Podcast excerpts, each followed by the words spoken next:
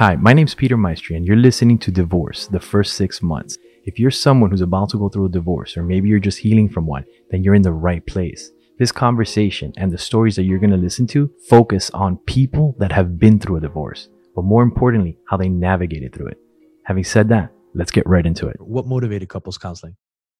So, we had actually gone to a few different couples counselors in the early years of our marriage in probably the first and second year.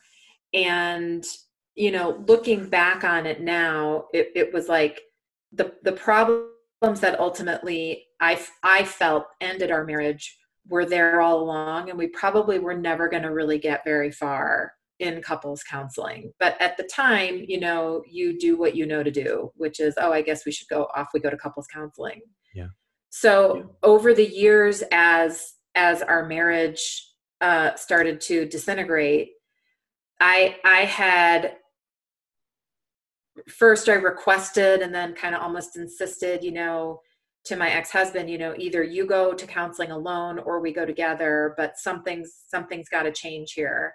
And there was an unwillingness for that to happen. So it was only after we had decided to split up that there was you know that my ex-husband was willing to go to couples counseling. And um so in our in our case what happened was my husband's company through his health insurance would pay for six sessions of family counseling or couples counseling. And so i said listen i'm going to go. You can come or not. But i'm going for the purpose of getting support through the process of separating. I, I said at, at this point, it's too far gone to try to actually go to counseling to, to stay together in any capacity like meaning the decision had already been made. And i i personally feel that the only reason that he was willing to go at all is because the context was this is just going to support us through separating meaning that he wouldn't have had to do any actual work on the marriage itself. Was he on um, board with so the separation I'm sorry, what was that? Was he on board with the separation or was it um, your choice? Yeah, it was mutual. Okay. It was mutual. Mm-hmm.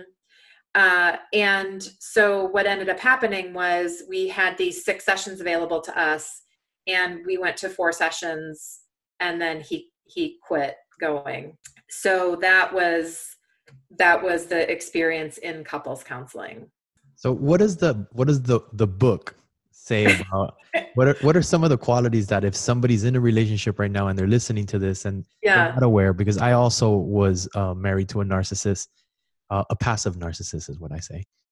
But yeah, like a covert narcissist. Oh, completely covert. Yeah, yeah. those are the was those like are the style. Yeah, most those are the hardest ones to spot. Mm-hmm. Yeah. Mm-hmm. yeah, and I would say mine was probably a covert narcissist as well. Yeah, but we're not talking about uh, him in particular we're we're referencing the book. What does the book say um, about the details? How do you how do you uh, how do you shine a light so that you can see them? Yeah, I mean, um, I think that a, a couple a couple of things. Um, one of the things that is so insidious and pervasive about being in a narcissistic abusive relationship is that you're not aware that what's occurring is abuse. Because the the manipulation and the control is so masterful that you don't even and, and, the gaslighting you know gaslighting is kind of a big term right now. It, it's like one is made to feel that that they're the one that is you know that is wrong or has you know that has the problems that need to be that need working on. The more that that happens the more you convince yourself that it's you.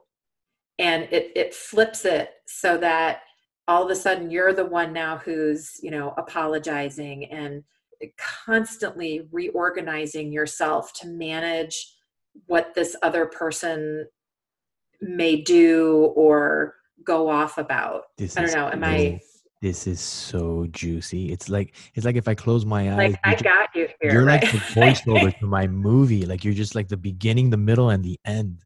Gaslighting was, I don't know how you, what you did to like figure it out. Like for me, I started journaling. The moment that that I found out that when she when she said to me, um, you know, I don't know if I want to be with you. From that day forward, I started journaling. One of my coaches was like, every night before you close, or, you know, just write it down. And I started writing everything down. And she started gaslighting me even through the separation. And it was so elegant and eloquent. And I was, I was in awe of, of what was happening but I was believing it. I had believed it for the entire, yes. you know, the entire relationship. Yes. And then when I started going back to my notes and reading what what she was saying and what I wrote wrote down, completely opposite. How did you figure out yeah. that being gaslighted? It was really when I read the the book, the the Dodging Energy Vampires book. Well, let me back up and first say that the a few days after so so there was an incident, right? Like usually there's something that happens that yeah. is like the final nail in the coffin. The moment and so after after that moment for us, I went to lunch with a friend of mine and she said, "Aaron, what he's doing is abusive. He's been abusing you like this for years. And it was only in that moment at the Vietnamese restaurant on Federal that I that I woke up and realized that that's what was what was happening. And the other thing that I might mention that I could that I think could be helpful for you and your listeners who have experienced a similar type of even after I knew that it was happening on an intellectual level or on a cognitive level, there and, and this was happening a lot in the first six months, is that your brain is addicted to feeling a certain way.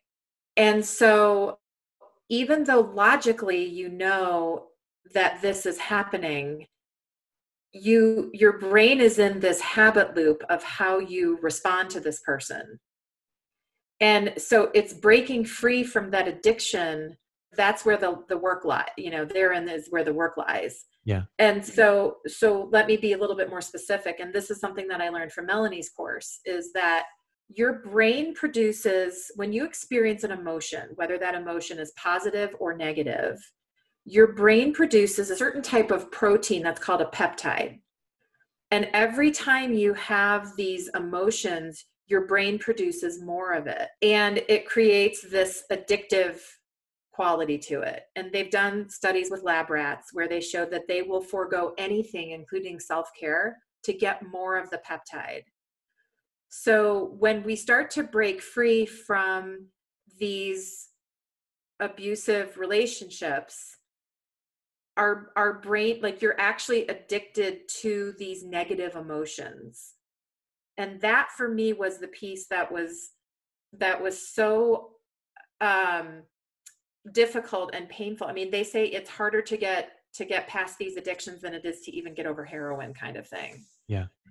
And once i understood that it it actually provided a huge amount of relief for me because I'm a very high functioning, successful, intelligent person. And yet here I was like for 10 years going back for more abuse. Like what like what was wrong with me? And so when there was this explanation as to why it happens and the extent to which that you get this this physiological addiction, there was a huge amount of freedom in that and that's why i also felt like the, the modules were so were so important because it was using the mo- so just to like just to say that to somebody might make no difference. But it was actually you know doing all these re- releases of the trauma from my body that allowed me to actually move past and like rewire my brain to get over this this you know like addiction really. That's so important that you use that word because it is it's a fix. And we we get something out of it. There's a payoff.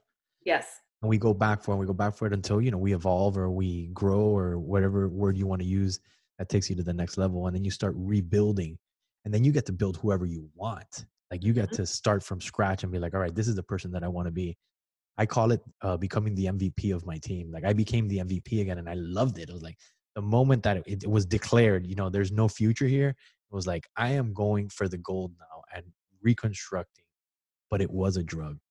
It was it was a drug. I felt like Chris Rock in New Jack City. I was like, I, I give you a cheeseburger, just give me a little another another little nugget, another little nugget.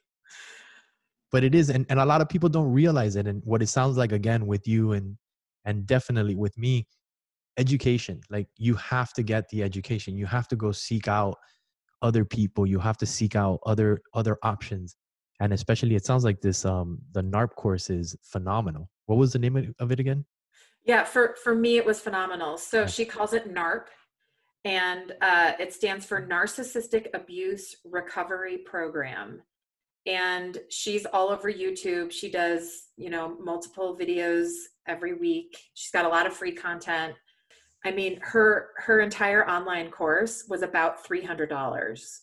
Oh my god! So awesome. when I think about how much money I spent on coaching and therapy, and the the value that I got out of this three hundred dollar online course, yeah, I, I, mean, it's you know, to me, it's it's worth a hundred times that.